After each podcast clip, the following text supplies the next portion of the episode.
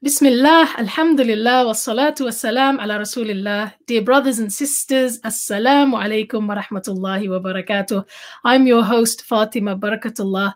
Uh, welcome to this episode of the Ilm Feed podcast, where I have a special guest, uh, one of my mentors, uh, Sheikh Yawar Beg, Mirza Yawar Beg. Assalamu alaikum, Sheikh Yawar. Wa alaikum assalam wa rahmatullahi wa barakatuh. Very nice to uh, meet again virtually after several years. How how when when when was the last LEC that we met in in London? Uh, Subhanallah, uh, yeah. leadership excellence uh, course. course. right? Yes. Yeah, it was. um It was a number of years ago. I I. I don't remember the exact year. Yeah, probably. I think probably around maybe 2012 or something like that uh, or yeah. 2014 because I was in London on in 2014 and 2015 to speak at the international conference on uh, on faith-based education uh, in London and Oxford, and this was the LEC was before that, if I am not mistaken. So could be 2012 or something like that. That's yeah. a number of years. That's a number of years. So for for our viewers and listeners who might not be familiar with you, although I did check Sheikh Yawar and I saw that your Fajr reminders yes. are one of the most popular podcasts in Britain under the Islam category. So I think most people are familiar with you, mashallah. But for those uh, brothers and sisters who might not have come across your work, um, Sheikh Yawar is, oh, subhanAllah, so many things. He's an international speaker, author, life coach, corporate consultant, uh, and he says that he, he hopes through his work to bridge the gulf between Islamic theology and its application in the modern context. And I came across Sheikh Yawar's work, and a lot of du'at in the UK, I think, have you know benefited from Sheikh Yawar through his leadership courses, leadership training courses, and um, we attended one that was residential a few years ago, which is what Sheikh Yawar is um, referring to. And I have your book here, Sheikh uh, Leadership Lessons from the Life of Rasulullah Sallallahu Alaihi Wasallam, that you kindly gifted to me all those years ago. Um, Sheikh, I, I don't know where to start. I mean, first of all, let me ask you, what are your reflections on the pandemic, you know, and the last year or so, you know, that we've just experienced? And what's it been like for you? You know, I came to America um, in September 2019. And uh, I was reflecting, I thought to myself that if, as I walked off the plane in uh, Boston in September 2019, if somebody had said to me that in two months from now or three months from now, there will be no planes flying in the air, there will be no work happening, industries will shut down, offices will shut down, you will not be able to leave your home. Uh, I would say, you know, I would ask him, tell me what is it you're smoking, right? Because uh, this this doesn't happen. Planes don't fly. I mean, give you a break for God's sake. So, mm. but exactly that's what happened. I mean, the whole world came to, it's like running into a, a brick wall, right? Stopped completely. And um, I've done a couple of uh, podcasts and a couple of lectures as well on this. My reflection, the first and foremost reflection is really, I think, you know, Allah subhanahu wa ta'ala asked us this question many times, but we did not answer him. And the question Allah subhanahu wa ta'ala asked us was, فَأَيْنَ تَذْهَبُونَ where are you going? Where are you going? And we said, no, no, no, hold on a second. I mean, I'm, I'm very busy. No, I got, I got my work to do. I'm, I'm here, there. I will tell you. When I have the time, I will tell you. And Allah subhanahu wa ta'ala stopped us dead in our tracks. So I think the yeah. first and foremost reflection for me was, subhanAllah, فَأَيْنَ تَذْهَبُونَ Where are you going? So I think this is, uh, if I if I can say, uh, بِيَدِي الْخَيْرِ the the uh, in the hand of Allah subhanahu wa ta'ala there's only khair. Uh, this is the the positive aspect of the pandemic. We don't ask for it. We don't say that you know give us a pandemic for this to happen. But Alhamdulillah, as it happened, I think one of the biggest benefits that we we had was the opportunity to stop and think and say, where am I going? Now, because Absolutely. of the nature of the pandemic, meaning that here was a deadly disease which could easily kill you, and there are over over a couple of million people in the world who can now bear witness to the fact that this is not a uh, conspiracy theory and whatnot. The you know, dead, dead, dead bodies don't lie.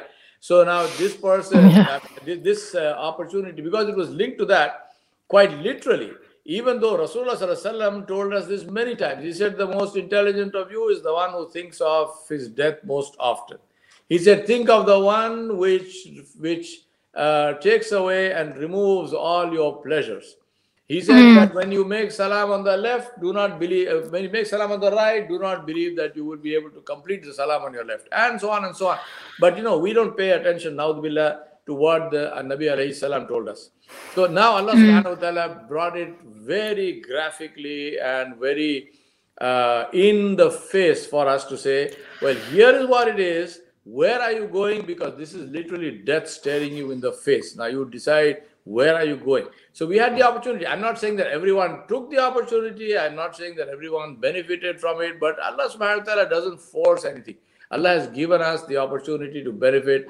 And those of us who reflected and so on, I think a lot of people did make a make some very serious changes in their lives. I mean, I know several people who came to me and told me, you know, this is how I changed my life, this is what I did. Alhamdulillah. This is the positive aspect of it. The other mm-hmm. thing, of course, is you know the, the issue of working from home. I mean, somebody was was complaining to me. He said, "Oh, you know, this work from home." And I said to him, "I said, listen, if you are working from home, it means two things: one, that you have a home, and two, that you have work. So start being grateful for that because stop complaining. People, yeah, stop complaining because, because, there are people who don't have either of these. They don't have a home; they're on the street, right? Mm-hmm. They're, living out of a shopping cart and sleeping in the, in doorways in the night. Or there are people who may have a home but they don't have work, so they have got they've got problems. You don't have a home and you have work. So I think this is True. it gave us an opportunity of uh, to to thank Allah Subhanahu wa Taala. I remember very soon after the pandemic, I'm involved in quite a lot of uh, interfaith work here as well. So there is one of the interfaith uh, councils that I am a member of, and we had an interfaith gathering. So I began my I, I had to speak for a while. So I began my speech by saying, "Let me request all of you, please take two deep breaths." So I said. Now thank Allah that you are able to breathe. Because when you die of COVID, you die of what? Respiratory failure, inability to breathe. So I said that Alhamdulillah, we are able to breathe. So this is something that we need to thank Allah subhanahu wa ta'ala for. It's supposedly simple things. But believe me, I mean, it may be simple, but if you stop breathing, you know exactly how uh, important it is, right? So I think it gave mm-hmm. us a lot of opportunity. Obviously, it also created, the pandemic has created, will create, and continues to create uh, a lot of stress. Some of the major ones uh, is uh, are the fact that from an Islamic perspective, from Muslim perspective, uh, it it uh, the, the the precautions we need to take are things that literally sort of go against our culture. You know, you cannot stand shoulder to shoulder in salah. You cannot shake mm. hands. You cannot hug somebody to to, to greet them for Eid. Uh, I mean, two Eids went past, and may Allah uh, give you and me and everyone uh, Ramadan al Kareem bil khair, inshallah, this year. Uh, just um, you know, a little over a month from now, we will have uh, Eid al Fitr again, the second time in the pandemic. Uh, but we can't we can't hug some you know you our friends we cannot we cannot greet them in the way we normally do uh, so mm-hmm. all of these things including gatherings i mean this is fine I, I, see everything has two sides to it for example um, we used to have so i mean i've now for over two years almost uh, we haven't had i haven't uh, traveled anywhere. And for me that's a big thing because i used to travel you know six eight times a, a year uh, international mm. but now the last two years i haven't gone anywhere. And then all our halakas and all that everything was person in person. Now everything is uh, is online. Online but on the other side of it uh, in a normal you know daily halaka after salatul isha i used to have uh, you would have maybe 20 people, 25 people, and we used to say, wow, 25 people in the halakha. Now, if you look at the, the, the daily classes that I do, Monday through Thursday, you've got 80, 90, 100, over 100 people. So, I mean, I'm saying, no, this is uh, because people are able to hmm. see them in their own time and so on. So, there is a there is a positive side, and obviously there is a there is a difficult side. We ask Allah Subhanahu wa Taala to ease that uh, that difficulty, inshallah. Ameen. Jazakallah khairan. Thank you for your reflections. Yes, absolutely. I think it's definitely it definitely caused all of us to stop in our tracks, right? And reassess where we're going, where we've been, what we were in the middle of when it started, right? SubhanAllah, Jazakallah khairan. Um, Sheikh, um, I was reading your book, and one of the things you say in it is My premise is this since he was able to change his world and take his people from being the most insignificant, oppressed, and weakest to becoming the predominant, admired, and strongest in just one generation, if we learn how he was able to do it, we will be able to learn how to succeed in our world today. And mashallah, your book is like a, an analysis of some of the key leadership qualities that that we can learn from Rasulullah sallallahu alaihi wasallam. In our times, um, for somebody who is not familiar with the kind of leadership space, um, who thinks, okay, a leader is basically the head of an organization or the person who stands in front or an imam or or for sisters who are listening who think well it doesn't really apply to women or something you know. How would you introduce people to leadership and and what it means and what we can in essence learn from rasulullah sallallahu alaihi wasallam alaihi wasallam you know, I, I want to uh, say a few words about the book uh, very quickly before this with your permission.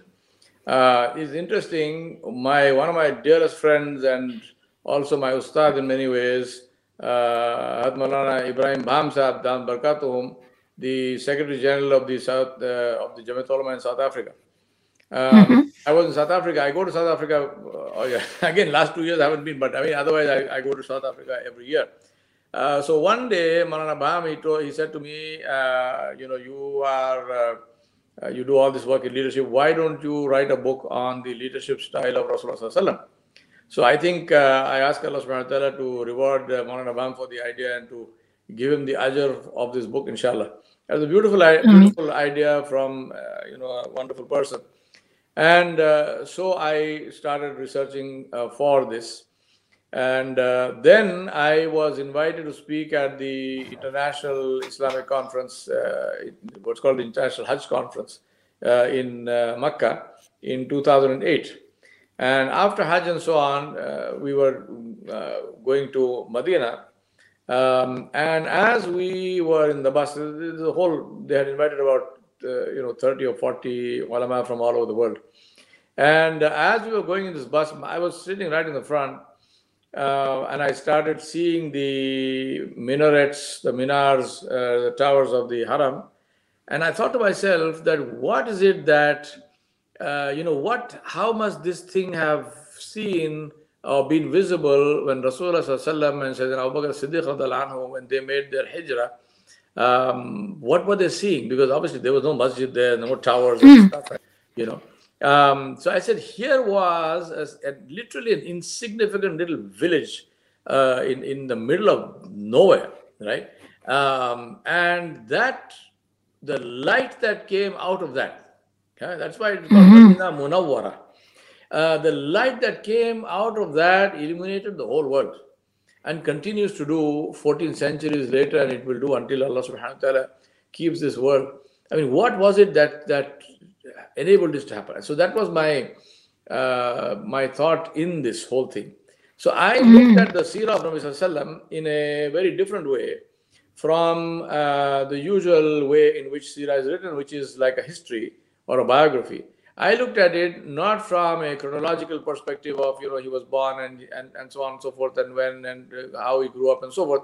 I said, what is it of his leadership style and his leadership methods that we can learn which are applicable for us today in our world so my whole focus was always uh, not just recording what happened because we know that there are plenty of people written that i'm saying how is that applicable today Mm. And Alhamdulillah, Allah subhanahu wa ta'ala gave this. Uh, I mean, I don't take any royalty on this book, as you know.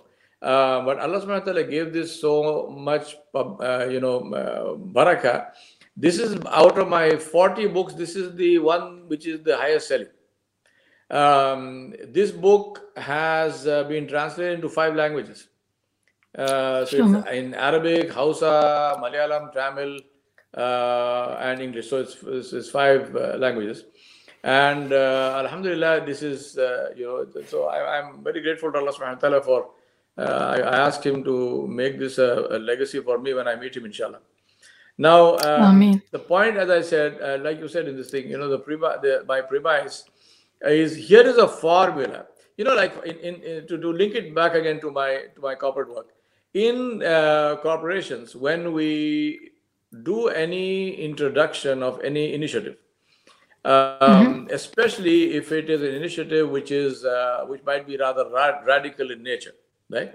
Mm-hmm. Then um, the standard procedure is we we go to the company and we say, let us run a pilot project in a small area and uh, then uh, you know and we'll show you what's what's called proof of concept. So here is our concept. We will run a pilot project in a small area for proof of concept. And then if you like that this you can now uh, you know uh, roll out. You yeah, can roll, roll it out, out. The, in the whole organization. Now in my view the life of rasulullah and his uh, life both in makkah and medina was allah subhanahu wa ta'ala creating a proof of concept that Islam works. What's the concept? Mm. Islam works. And the proof of concept is the seerah of Muhammad Rasulullah sallallahu alayhi wa And so I'm saying here that if this, and we have proof, I mean, this is not a matter of belief, this is history. We have, as we said, history where he applied a methodology and it was a thunderous success now, if you apply the same methodology today, it should work. Now, there is another con- another context, which is that a proof of concept also depends on circumstances. So, if I'm applying a proof of concept in one situation, you might say, well, you know, that thing worked in that situation, but today our situation is completely different. So, how will it work? Mm-hmm. Now, this is where I try to bridge the gap between theology and history and the modern context. And my submission and my claim is that conceptually speaking, there is no difference between the Makkah and Medina of Rasulullah and our world today, conceptually speaking. The only difference is a difference of scale. What was happening in the Makkah of Rasulullah is happening today globally. Now, to give you a, mm-hmm. a few uh, small snippets of how of, of, why I say that. For example, Makkah was not ruled by a king. Makkah was ruled by a group of wealthy businessmen. Right? Now, believe yeah. me, no matter how much people like to talk about democracy, democracy, as in the original idea of the Greek city states, died with the Greek city states. what happens yeah. today is an oligarchy. Everywhere in the world, we call it democracy. Putin calls what he runs as a democracy. Uh, the Chinese guy calls what he runs a democracy. So democracy is a, is a word which is very loosely used. But what actually operates in the world, whether it's in, in the United States, whether it's in England, whether it's in, the, in India, wherever, is really oligarchies, which is a group of wealthy businessmen run the world. Right? Mm. And sad to say, it's all businessmen. There are no women involved in, the, in, in all this, right? It's all a bunch of men. Uh, if you take today, for example, the uh, World Bank figures and say uh, global wealth, there are eight men, and all of them are eight white men, literally, quite literally, eight white men who own collectively their assets are more than the collective assets of 50% of the rest of the world right? So this is the this is the reality. So now in makkah there was no king. The place was run by a bunch of wealthy businessmen. So that is one.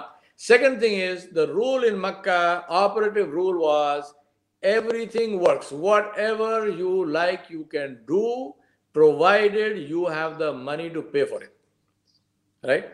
There was no mm-hmm. moral code and there was no you know, ethics and so on and so forth. As long as you could pay for it, you could do it. So every conceivable uh, social, uh, you know, evil, moral evil was present, and it was a means of earning money. So the single mm-hmm. driving, um, the single driver was, does it make money? Right now, does this, does all this sound familiar uh, in in our modern context today? Exactly the same thing Third thing, mm. the banking system. Now, let us not believe that Makkah was a little village in the middle of nowhere and, you know, people had little uh, tea shops. They didn't. The, the business people in Makkah, people like Abdurrahman ibn Auf, Osman ibn Affan, uh, Abbas bin Abdul Muttalib, Ajmain, and others, these people were global businessmen not only comparable to anybody today, but in some cases exceeding them. If you take the net present value of money, they had their money was worth more than what we have today, right? These people did international transactions. They used banking instruments, which today we have different names for it. But believe me, if you mm-hmm. brought Abu Sufyan, if you brought Abdullah bin, uh, if, you, if you brought Abbas bin Abdul Muttalib, radiallahu anhum, to Wall Street, or if you brought them to the Federal Reserve, or you brought them to the to the World Bank, and if you show them how things operate, believe me, they would be probably surprised at you know what computers can do and so on and so forth. But they would have absolutely no problem understanding letters of credit, understanding all kinds of financial instruments that we use today because they use exactly the same things right mm, that's that's very interesting that you say that yeah. because um uh, I've been studying Islamic finance in the last year, and one of the things that you know Western academics they usually say is, you know, these principles, these orthodox principles, they sound nice, but they they're unworkable in the real world, right? And even some Muslim academics kind of go down this road, and they try to make out that you know, um, no, you can't ban interest in the modern world. You can't you can't have the same system uh, because they use the argument that things are much more complicated now and things are much more sophisticated and etc etc right? But i think you're absolutely right because when you strip human beings down to their basics human nature doesn't change right? No, change. no. Human nature doesn't change. So the same issues the same problems the same even the same characters, right? That existed at the time of the Prophet Sallallahu exist today. Yes. The same greed that humans had is yeah. the same greed that exists today, and it it it manifests itself in the same way as well. So I think it's smoke and mirrors. You know, people try to make it seem like oh you know islam is not workable the, those ethics they were they might have worked in a simple economy but you know they can't work in the real world. I think it's a myth.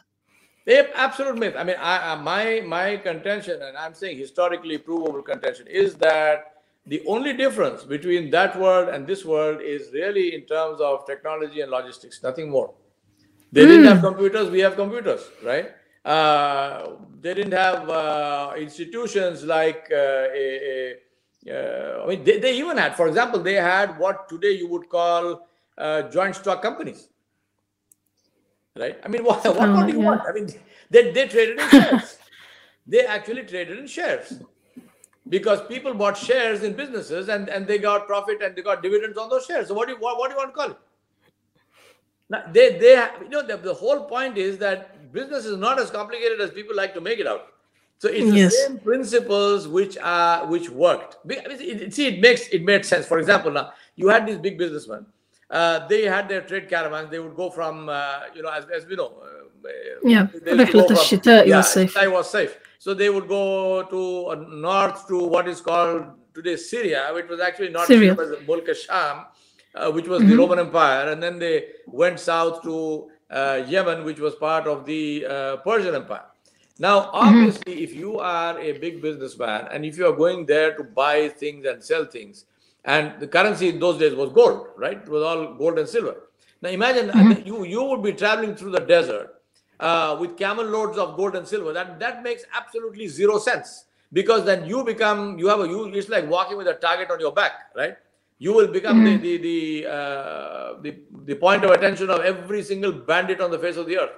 So obviously they no they didn't travel like that. They didn't carry around big bunch, big amounts of gold and gold and silver.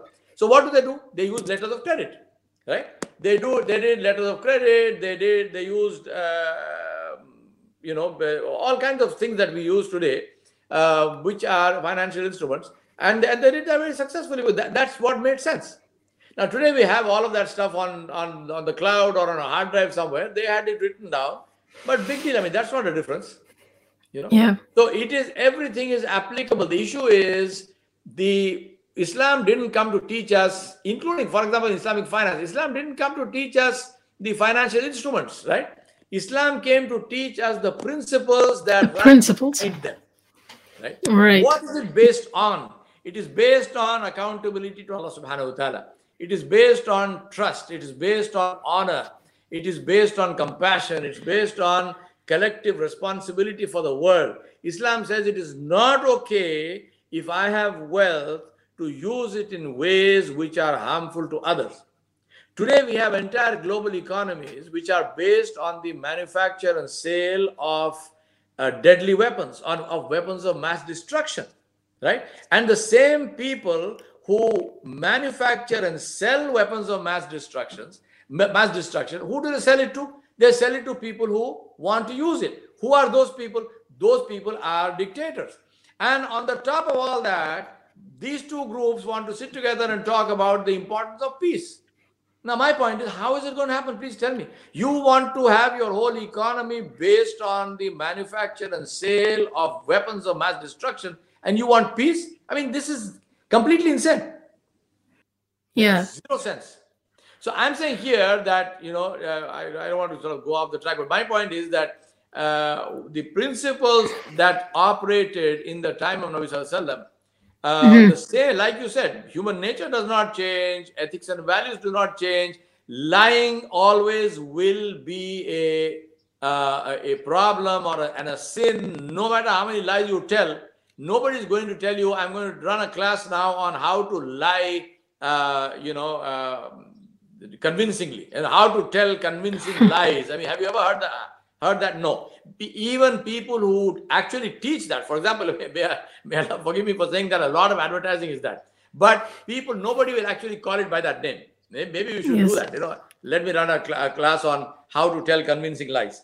But the point is that, irrespective of that, uh, what is good will remain good and what is not good will will, will remain uh, evil because of the effects of that and this is what right. we find from the life of Nabi so here was a pilot project that Allah subhanahu wa ta'ala enabled him to create proof of concept that Islam works and Islam works the way he ran it so I'm not talking about changing Islam I mean, that's the that, that is the thing I want to make you know very clear. I'm not talking about changing Islam. I'm not saying, oh, you know, this rule was then uh, no longer valid today in our modern world, so let's get rid of it. No, no, no, no, no. There's nothing in Islam, Alhamdulillah, which is invalid. Islam is the religion that Allah Subhanahu wa Taala gave us, so it does not need upgrades. It does not need uh, you know changes. It does not need to be uh, reinvented. What needs to be done is to change the way we approach it and the way we apply it because the world has changed. So the principles remain the same. The tools, the application methodology, and the application context will be different given the fact that now we have a very different world. But again, like you said, it's not different in terms of its structure, in terms of its principles, it's in, mm. in terms of the outside of it. Yeah, absolutely. Um, yeah. Sheikh, uh, but to go back to my question um, yes. about leadership, you know, like how would you sum up what leadership is? Because as I said, people think it means like being the head of an organization, being the person in front, being, I don't know, you know, they think it there's a certain personality or a certain uh, role that means you're a leader what is the concept of leadership that you're that you talk about and that you promote? You know what I say to me, leadership is the willingness to take responsibility for yourself. Right? Whichever mm. situation you might be in. So potentially every single man or woman, irrespective of age, including children, are potentially leaders. It depends on how they view themselves and they view their circumstances. So anyone who is trying to pass off the blame to somebody else, that person may be the the president or prime minister of a country, but that person is not a leader because they are dumping stuff on somebody else. And I believe there are lots of familiar names with that, right? On the other hand, you might have a person who is uh, an individual, maybe you know a, a mother, maybe a, a, daughter, maybe a school teacher, uh, maybe anybody, right? I'm, I, including managers in organizations and whatnot an individual who is willing to take responsibility for themselves, their actions, and the consequences of their actions. That hmm. person is a leader. No matter who follows them or doesn't follow them, that does that is not an indication of leadership. Uh, it's it's a question of maybe if if if that were an indication of leadership, what would you say to say about Nuh alayhi salam, right? Uh, 900 years, 950 years of uh, uh, dawah, yeah, yeah, of Dawa, and how many people followed it. So it's not a it's not a mm. numbers game. It's not a numbers game. No. Today we are stuck with this thing, especially in the world of Dawa. We are stuck with the issue of you know how many uh, likes you have on Facebook or how many hits you have on YouTube has absolutely zero meaning whatsoever. Makes no sense whatsoever. The point is that leadership is to take responsibility and ownership for yourself and for your actions and the consequences of those actions. So, which, ob- mm-hmm. which automatically means you are now also holding yourself responsible for the effect that you create in the world. So, it's not okay to do something which is negative, which is harming people, and saying, "No, this is my leadership uh, initiative." No, it's not. Uh, if it, if it's something you're doing which is causing negativity around, uh, then this is not leadership thank you for explaining uh, leadership. So that so that means potentially anyone in whatever role they find themselves in in life can benefit from leadership yes. qualities, right? From learning leadership qualities. Yeah. So uh, how about if provided, I go through provided, provided they choose to. I think that's a very important thing. Because as mm. I said, somebody who takes ownership for themselves, their lives, their circumstances so it, it is up to you. I mean, it up to the individual. Uh, if you want to be a leader, you can be a leader. Nobody can stop you.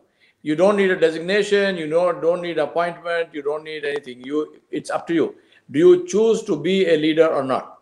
So I think that is something that uh, uh, people must must understand. It's up to us.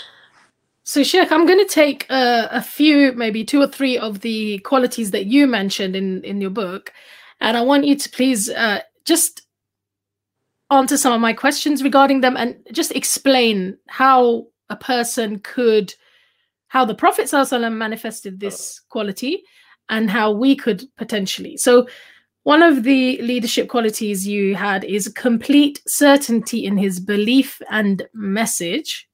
Now, the thing is that most of us, when we're starting a new project or we're involved in a new uh, venture, we don't have complete certainty. You know, like we actually have a lot of self doubt. We're worried if we're going to cut it. You know, if we've got the skills, uh, we're we're worried if we're going to be able to raise the money. If we, you know, there's so many things. Um, how did the Prophet manifest certainty and how would we do it when we don't have revelation coming you know directly down to us telling us your project is great you know your project is good right. See uh, let, let, me let me um, maybe qualify that statement a little bit yeah. which is um, i'm not talking about what's in your heart. We don't know this right? But what the world sees is what comes across. So mm. manifest and demonstrate complete certainty now, having said that, believe me, play acting cannot be sustained. So, if you are really doubtful, then it is very doubtful that you can sustain that for any length of time or for, uh, you know, for for any, uh, you know, for for for, for too many people. Uh, so, it is necessary to be certain yourself, but even if you are not completely certain, as long as you don't uh, don't show that doubt in your voice, in your in your projections, uh, then usually that's okay. People will still believe you because you speak uh, convincingly and you live by what you are talking about. Um, but it's necessary. I mean, long and short of it is, it is necessary to be sure about uh, your project and yourself. Now, in that context, of course, one needs to be sure. Uh, you know, you need to uh, convince yourself. And uh, I, I, think I, I, tell people, I mean, the, the simplest thing is to, uh, to remind yourself that if you are not convinced, then how are you going to convince anybody else? So it's, uh, it's, it's, very important to ensure that you can convince that you are sure about what you are doing. And as I said, in the process, while you are getting sure and so forth, uh, never show any doubt. Now, what happens to us, as, as you said, we are not re receiving any revelation.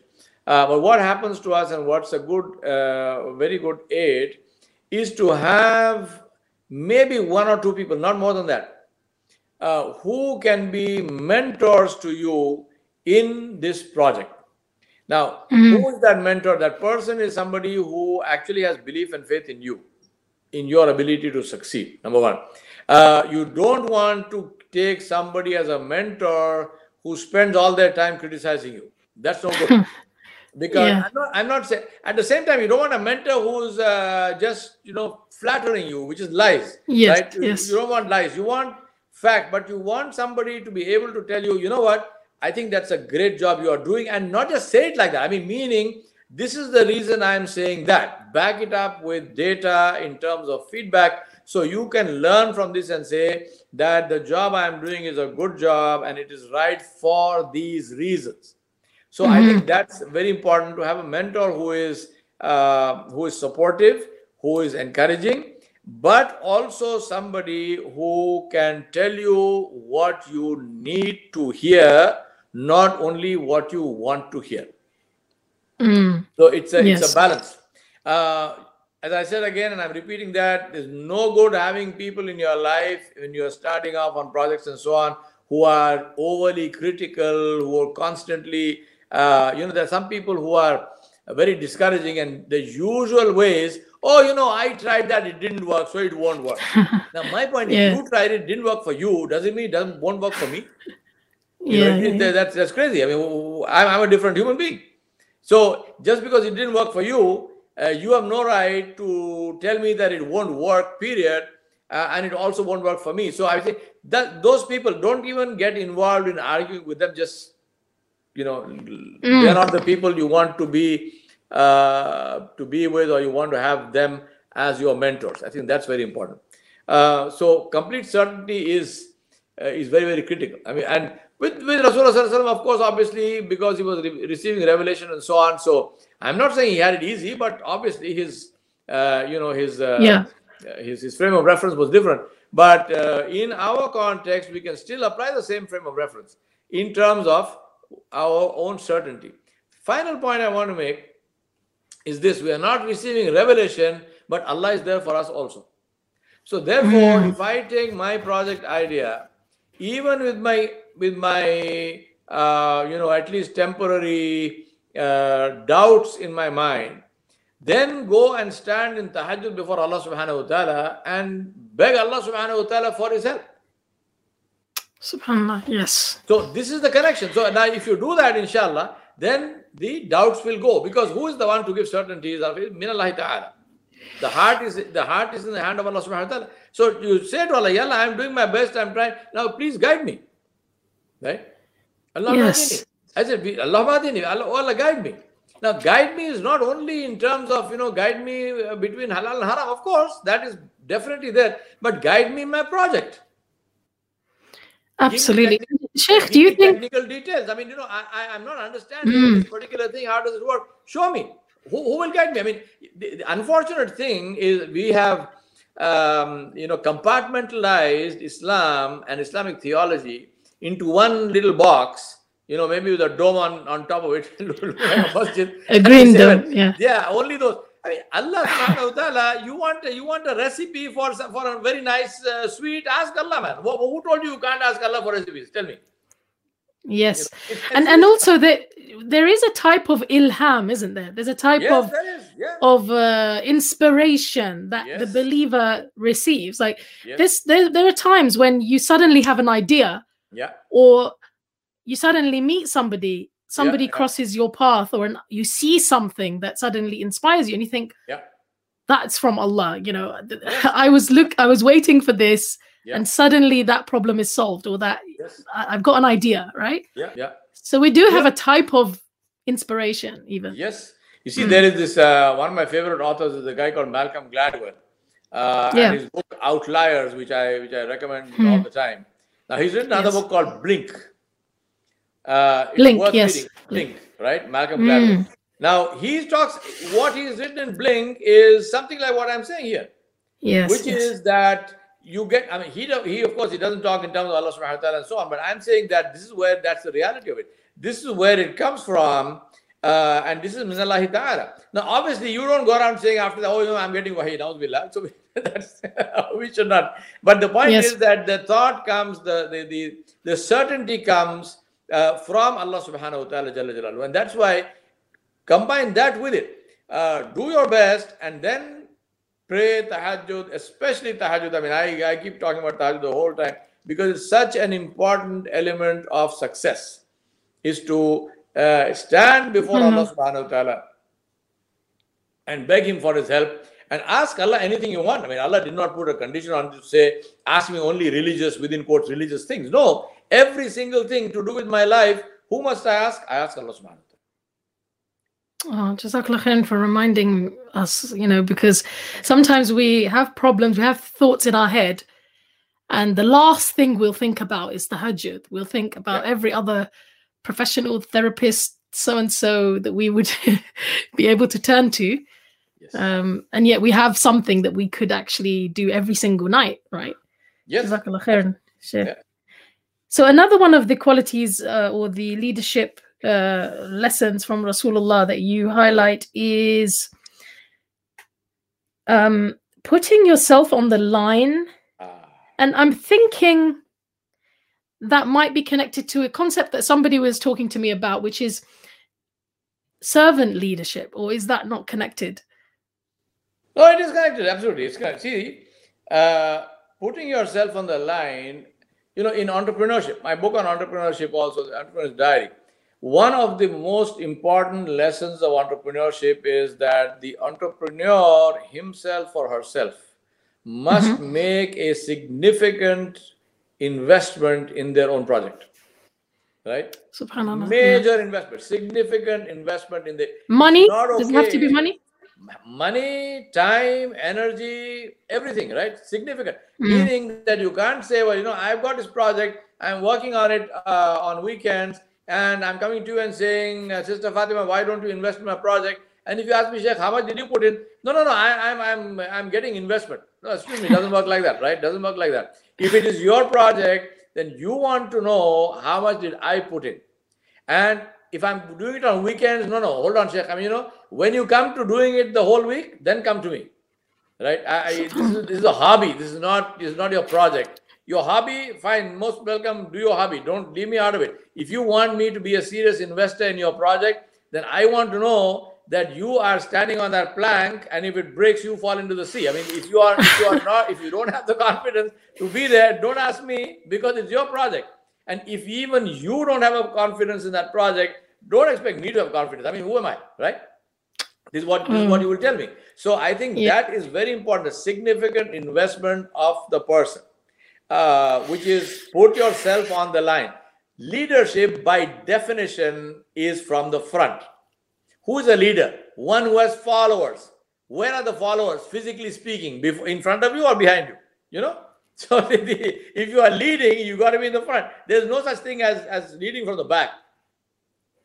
Leadership is always from the front. Now, what is servant leadership? Servant leadership is really uh, it, it is it is leadership. I mean, there- I don't know of any other leadership which is other than that. Because who is a leader? A leader, one of the most significant roles and responsibilities of the leader is to take care of every need of the followers. Mm. Right? Now, if the this is what we like to call servant leadership, which is I'm serving the people. You're serving the people, but you are the person giving them direction. You are the person who uh, whose whose uh, whose uh, life is on the line for that project. They lose a job, you, you you lose your life. I mean, it's like that, right? Not not may not be literally, but I'm saying in in the context of that. I mean, I've invested everything in my project. People who are working for me, if my project sinks, they lose a job. They have to find another job. But I lose my home. I lose my I lose everything because I put everything into that project. Now that is the kind of investment which actually brings out the results. So, servant leadership is really, in one word, to hold yourself responsible for the welfare of those who are with you in that project. In every aspect, in, in the entrepreneurship context, and you can see you can see uh, reflections of this in the life of Rasulullah.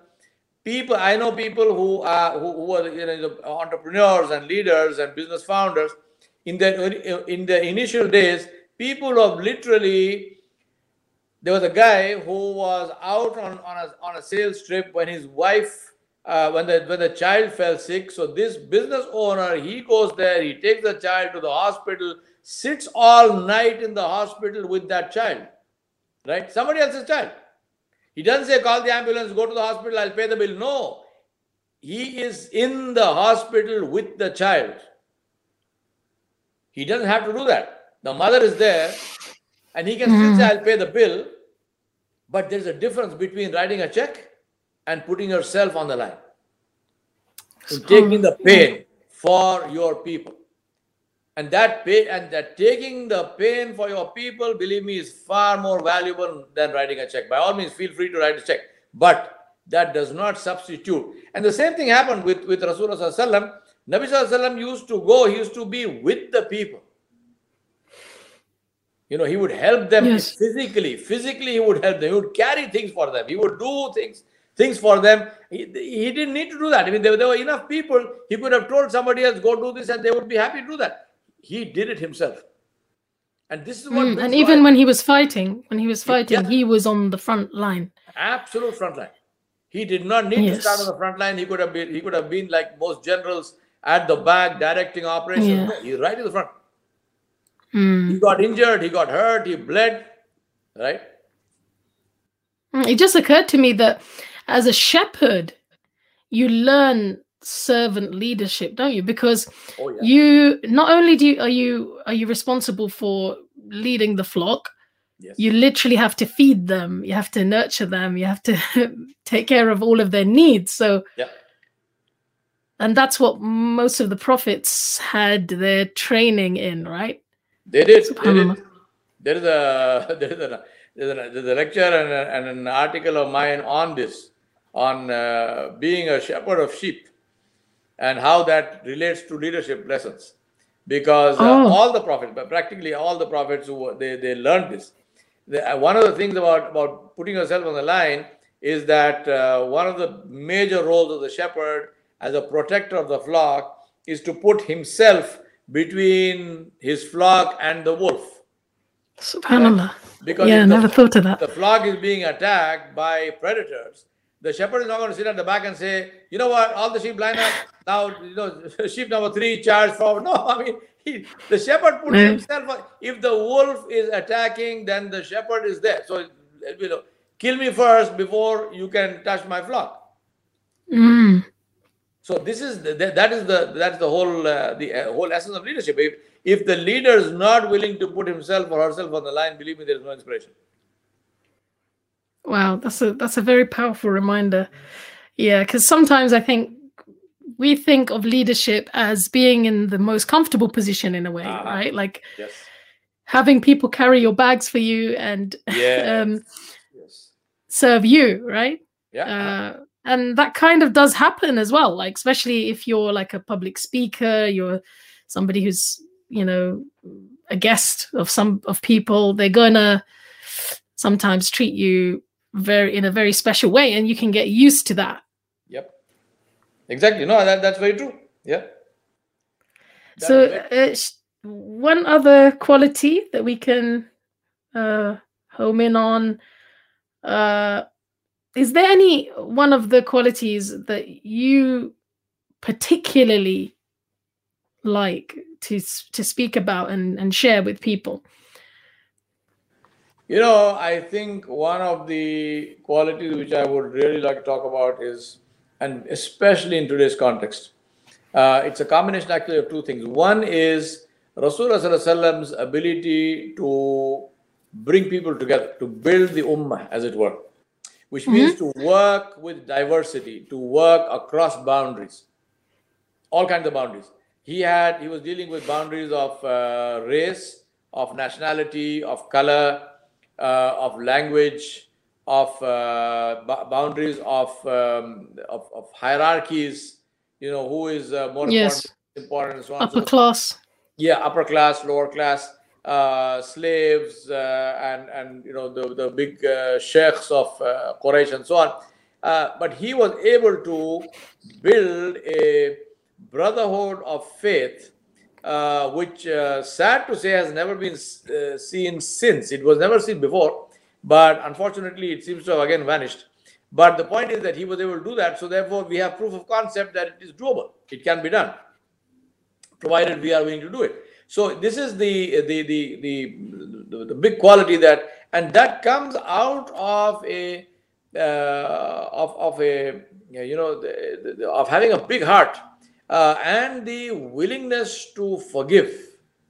I think that is mm. a huge, huge, huge element of building uh, relationships and working across boundaries. You can never do that if you're not willing to forgive. The, the, the other thing which he did, which uh, is combined with this, is his complete and total focus on meritocracy. Rasulullah gave people jobs and he gave them responsibilities based on their ability to do that job, their technical knowledge and mm. skill, not based on, not even based on their, uh, you know, I would say religious uh, level, right? Yeah, who yeah, can, yeah. Who can argue that the religious level and religious daraja of Abu Bakr as-Siddiq anhu uh, was higher than that of Khalid bin Walid anhu. Yeah. We are not, I'm not differentiating between Sahaba. I'm just saying that if somebody told me that, if somebody asked me and said, who is, uh, who is religiously more, uh, you know, even knowledgeable. Yeah, it is. It's not even a. It's not even a question. I yeah. mean, you know, between Abu yes. Bakr and anybody, right? However, yeah. who did Rasulullah appoint as commander in chief? Not Abu Bakr. Mm. Yes. He appointed Khalid Walid so the the one who has the military, the military prowess and the military yes, yes. The, acumen, the, the track yeah. record, the track record, the competence, the ability, uh, and this is true. I mean, I, I, I can tell you, you know, with Sahabi after Sahabi, Nabi Sallallahu appointed and gave prominence to people based on their competence in competence. that area. Mm. Now, that does not mean that the level of Abu Bakr Siddiq reduced. No.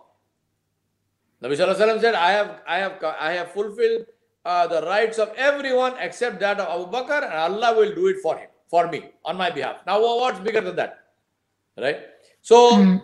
his level, but in terms of competence, military prowess was not his was not his uh, his, uh, expert area. So Nabi Sallallahu gives it to the person to whom it was uh, for whom it was the expert area, and so on. So right. these two things, the ability to work across boundaries the ability to deal with difference, the ability to deal with with uh, dissidence, uh, with the disagreement, resolving conflicts, forgiving people, and the and the focus on meritocracy and quality. I think these are these are all related. I mean, these are not individual things in compartments. They're all related, and uh, this is, I think, a huge, huge, huge quality uh, of a great leader. And uh, again, this is something which works for anyone, anywhere. No matter what you are, will you have an opportunity to resolve conflicts? Of course. Will you have an opportunity to work across boundaries? Of course.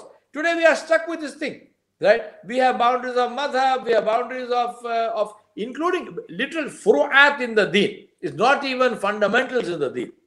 Mm-hmm. Right? Furu'at in the, the small matters, which are which really, I mean, you know, I mean, if, my point is, if, if that's important to you, do do uh, practice it. I've got no problem with that. But you want to look down on somebody else and you want to criticize somebody else because they uh, do the thing differently from you. This is ridiculous. But that is what is, you know, literally sort of uh, uh, destroying us and you know has, has ripped us apart. Now, Rasulullah never allowed that to happen. And it's not that they didn't have, I mean, the, the Arabs of that time were among the most racist, the most uh, casteist, the most, uh, you know, uh, in terms Divided, of division. yes. Yeah, absolutely. I mean, they, they disagreed on practically anything you, you name. But he was Mm. able to put them all together under one, where they genuinely loved each other, they genuinely respected each other, uh, and they were able to get over literally their own conditioning, their lifelong conditioning. They were able to uh, jettison that and take the position of uh, which Rasulullah was promoting. And this is a very, very big lesson. And, and this is something that we really, really need today, and uh, which we must, uh, which we must really uh, strongly work on. Um, Sheikh, you know the uh, the quality of forgiveness and magnanimity. Um, wouldn't you say that? I don't know. In my experience, certain people have that as a personality trait. You know, certain people they they're not easily offended. They're you know they're more easygoing, and and uh, they have that kind of natural leadership uh, quality where you know they're not going to take things personally they try to mend rifts and do you think and they don't th- they don't like hold grudges you know um is that a quality that people can develop do you think some of these qualities are literally just hardwired um or can all of them be things that you can learn and develop You know, my belief about this is a, this is a question that's asked often about leadership. Is Really? leadership are leaders born or are they made? This is a yes problem. exactly my um, my life experience my study and my teaching over now 35 36 years i believe in that yes it is possible that you are born with certain qualities uh, no doubt about that but every one of those qualities can be learned and second thing is that even if you are born with those qualities, somebody who spent time learning those qualities will always beat you if you didn't spend time learning them. So even those who are born with the qualities must make an effort to learn them systematically and practice them. If they don't do that, they will still fail against somebody who was not born with those qualities but who worked and they and, and they acquired those qualities. So uh, making effort to uh, get those qualities which we need as leaders, uh, it, it, that, that, that remains constant, irrespective of whether you're born with the qualities or not. Now, how does then how does being born with it how does it help well if you're born with it it'll be easier for you the effort will not be so so difficult for you uh, and inshallah you know you can do that much more comfortably uh, less stressfully and so on but if somebody is determined to do something there's nothing in the world that can stop them because allah subhanahu wa ta'ala created the world this way anyone who makes an effort will get what they made the effort for وَأَلَّيْسَ لِلْإِنسَانِ إِلَّا مَا سَعَى Allah subhanahu wa ta'ala said, for the human being, there's nothing except what he works for. So if you work for it, you will get it. Some get it easier, some get it more difficult, with more with more effort. So what? If I want it badly enough, I'm willing to work for it. Um, Sheikh, how can a person, you know, who's listening to this, um, apply leadership during this pandemic? You know, during this difficult period where there's lockdown, things have changed. How how would you advise them? You know, what what would you like to see? How would you like to see people manifest leadership during I- this pandemic? I would say work with this basic principle to say, how can I help others? And then Mm. do whatever is in your power to help others. Maybe the way to help others is to wear a mask. Right? Because I don't want uh, I want to protect myself also, but I also don't want to be the cause of somebody else getting infected because if I am asymptomatic, I am still carrying the stuff and I may infect somebody else. So I'm helping others by wearing a mask. Right? Uh, there are people, elderly people especially, uh, who are locked down at home. Uh, maybe they need some groceries, food, and so on. I know that I know that a lot of Muslims and a lot of Muslim organizations are doing fantastic work uh, with this, but participate in that work. So donate money for that, take food to them, you know, make sure leave the food out at the on the on their doorstep or something. Make sure that in your neighborhood nobody is suffering uh, for want of help uh, because of the of the pandemic. So I'm saying, say to yourself, how can I help others? Now you might say, well, what about me? But automatically you will get helped your own mood will improve. You will feel more positive. Uh, you will feel more contrib- as, a, as you will be and feel more uh, happier as a contributing uh, member of society. Mm, yeah. Great advice. It, it, reminds me of this uh, saying do you would you agree with this saying that if you want to address your problems go out and find a bigger problem and to deal with? Without yeah. a doubt without a doubt. I think it's a very mm. it's a very good saying because you know when you focus on other people and or focus on helping other people, you automatically help yourself. So is, is that just through the good feeling you get from helping other people, or is there something else in there? Well, one one is we get ajr from Allah subhanahu wa ta'ala. Two, mm. because of this blessing from Allah subhanahu wa ta'ala, it generally does wonderful things for you. Allah puts barakah in your in your own life. Makes you feel good because you feel okay, I'm now contributing to something which is worthwhile. And then of course doors open. I mean, you know, this is uh, there, there are some things which really you can't explain, but if you if you work on helping others, you find things just happen for you. I guess also because you get a chance to see people who might be struggling more than you, it yeah, puts yeah. your problems into yes. perspective, right? Yes. And you know, makes you thankful. For example, take for example the uh, issue of paying zakat. Right now, the recommendation in our religion is for the person who's paying the zakat to actually physically take it to the person to whom they are giving and give it to them right? Wherever yeah. I mean, obviously you can you can donate to organizations whatnot but ideally speaking go and now why? Because the, the the the wisdom behind it is that if i go to this person to whom i'm supposed to give zakat and i'm going with my 2.5 percent of my wealth whatever it is i go there and i find that you know i'm going to give them 50 pounds but look at their house look at the children look at their needs. I mean this 50 pounds is gone in one week mm. So what's the good of that? However, I am capable of giving 500 pounds. I am yes. capable of giving 5,000 pounds. So now when I see their situation, I am motivated to do much more than what I would have done. So this whole issue of getting physically and personally engaged in helping others, this is hugely beneficial uh, for society at large. And, and really, at the end of the day, it makes you feel you know, really very nice. You say, subhanAllah, I mean, I was able to do something and contribute in something which is uh, so worthwhile. Oh, Jazakallah khairan, Sheikh. Thank you so much. You shared so many gems and some of the things you've said uh, i feel i feel like i needed to hear you know in my own in my own projects and my own work um sheikh uh, just to leave our listeners and viewers with any lasting or parting advice or any parting thoughts? You know, I would say we are just coming into Ramadan. Inshallah, in the next few days, it will be Ramadan. We ask Allah subhanahu wa ta'ala to give us Ramadan in, with good health and with good iman and with the free time to make the most of it. Uh, I think one of the things, linking it back to the pandemic, I can think of so many of my friends who were with us last Ramadan, which are not who are not with us this Ramadan because they died in between. Um, yes. Um, my question to myself is Did they know that that Ramadan was going to be their last?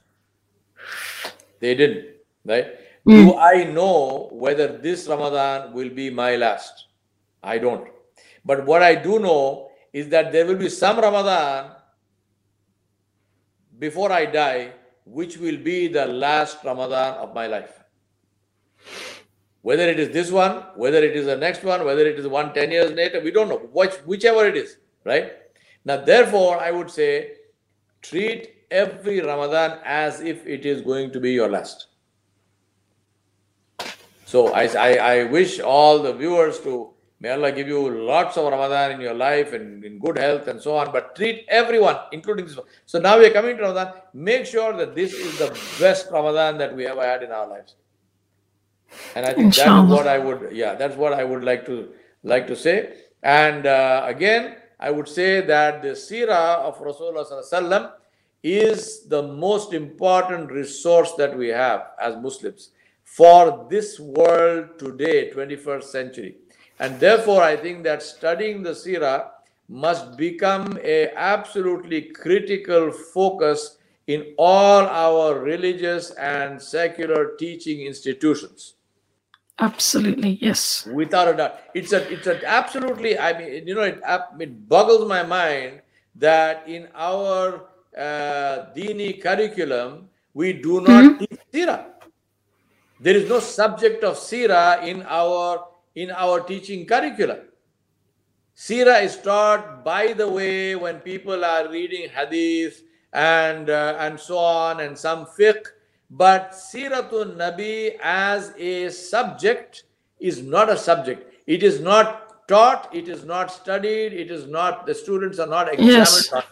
right? There is no mm. there is no timetable, there is no uh, period of Siratul Nabi in the regular timetable in our, in, including in our Dini Madaris. I mean, it's really blows my mind. How can you even call yourself a Islamic school or a madrasa if you are not teaching the seerah, the biography, the life of Muhammad sallallahu alaihi wasallam? I would say you can't even call yourself. I mean, what kind of I Islam think... is that? The, the founder of Islam, the one who brought Islam to us, Islam came from Adam alayhi salam, but the one who brought Islam to us, we don't want to study his life as a specific right. subject of study. So in detail, yes, important. exactly. In detail, in detail. And then and, and apply to our life today because Allah subhanahu wa ta'ala said this. Allah said, Laqad kana lakum fi rasulillahi uswatun hasana. Mm. So Allah said, study the life of my Nabi sallallahu alaihi wasallam and apply it in your lives. I mean, this is what this is what that ayat actually means. It's not an academic thing. Oh, the life is, is a good thing, so you know, no, no, no. Yeah. Why is Allah, why is Allah even mentioning that? Because well, you know, Sheikh, I think um, like in some of the new madaris in Britain, anyway, like the Islamic studies uh, classes and stuff, they do teach Sira as a separate subject. I think they re- recognized, obviously, the people who are forward thinking and they understand that the significance. But but I'm really uh, surprised often when I talk to du'at, especially people like literally involved in da'wah full time sometimes, that they have very little knowledge of the seerah. Like they have, they, they know little glimpses, but yeah. they've never, um, it's basically a discipline. They've never disciplined themselves to study the seerah from beginning to end without it being filtered out, without any bits being filtered out, or without any bits being you know only selectively taught they've never looked at the panoramic view of Rasulullah's life in all the different situations. And we need that right now, right? Because oh, yeah, yeah. we're living we're living and in all of those different that. situations. I mean, we need to interpret that in the modern context. This is what I've tried to do in this book. Leadership Lessons from the Life of Rasulullah is an interpretation of the Sirah in a modern context. There's a second book I wrote after this called Sirah is the Answer. So that's another that's another book. Mm, so two, I need to get that book. Yeah, it's called Sirah is the answer. Uh, the answer. And uh, that book also is based on this. So I'm just saying that even the studying of the Sirah to me, it's not just a story, right? He was born, no. this happened, that happened, Fadail, and exactly, yes. We're talking about so what? How we should be I studying it as strategy, right? We should be yes, looking for the strategy yes. in it. The how do I apply it in my life? Mm. How does this thing apply to me? I'm not talking right. about the, the salam of it. I'm not talking about, you know, this is good for my akhirah. In this dunya, mm. what can I do? And Allah subhanahu wa ta'ala gave his, his, his Habib he gave his Rasul a life which quite literally encompasses practically every situation that we might find ourselves in life. This is the this is one of the most Yes. comprehensive and the, one of the most complete lives that anyone ever uh, lived. And on top of that, Allah subhanahu wa ta'ala, thanks to the to, to his wives, to the Azwajatu Mutaharat, our mothers, and thanks to the Sahaba, Ridwanullahi Allah subhanahu wa ta'ala caused this life to be preserved in such inter- intricate and intimate detail that no one's life is preserved like that. Now, there is hmm. a reason for that. Why did Allah cause this thing to be preserved in such detail? Because this is so that Yes. it's a resource for us to use, and it's a it's, it's really a you know a, a tragedy if we don't use it. Absolutely. Jazakallah khairan. Thank you, Sheikh, so much. Um, you know, may Allah bless you. May you ha- I hope you have a great Ramadan, inshallah, and Eid as well. And, and you. Uh, my dad, uh, I think the last time I met you was with my dad. Yes. Uh, so, you know, uh, inshallah, um, he does remember you often. So, Exactly. alhamdulillah. Yeah, please give my salams to uh, Mufti sir and also to my brother Salim. he's, a, he's a dear brother. I haven't, haven't heard from him for a long time, and we, we are both from the same tribe of Mughals. So it's, Yes. I- I think he I think he would like to speak to you actually after this, inshallah. Oh, wonderful, wonderful. Yeah. So he'll he'll just speak to you for a little while once I've um, signed off. Oh, wonderful. Uh, but thank you so much, Jazakallah khairan. And uh, where can people? Where's the best place for people to find you or to find your work if if they'd like to, you know, me listen just- and you or want me read? to say it, or shall I send you a link? That's the link is probably Yeah, you can you can send a link. You can- you can say it as well if you want. Okay, so it's uh, it, it- on on YouTube. Uh, we have our channel, uh, which is uh, M Yawar Baig. That's the end of it. So it's youtube.com. Okay. Yep. M Yawar Baig as one word. M Y A W A R B A I G. Right. And uh, then for my corporate work and my blogs and so on is the website, my website, which is yawarbaig.com. So I think these two um, these two are the best links, and of course I will also uh, I'll send you the the link as well, inshallah. And and they can still they can listen to your podcast. The Fajr reminders are they still? They, yeah, absolutely. They, they, the Fajr reminders, are, the simplest way for anybody is if you're using an iPhone, go to iPhone podcasts and Yes. search for Fajr reminders. That's the Yeah, that's probably the first thing that comes up. Uh, Yes. And if you are on Android, then go to uh, Podcast Addict or any of the podcast programs on Android, and again search for Fajr reminders, and that's the first thing that will pop up. That has the Fajr reminders, and also my Juma uh, lectures are on this. Uh, Okay. So, alhamdulillah, I will, I will, uh, when we finish, I will email you all the links. Uh, Absolutely. Those who want to get them uh, on a chat program, uh, they we, we put them up on Telegram.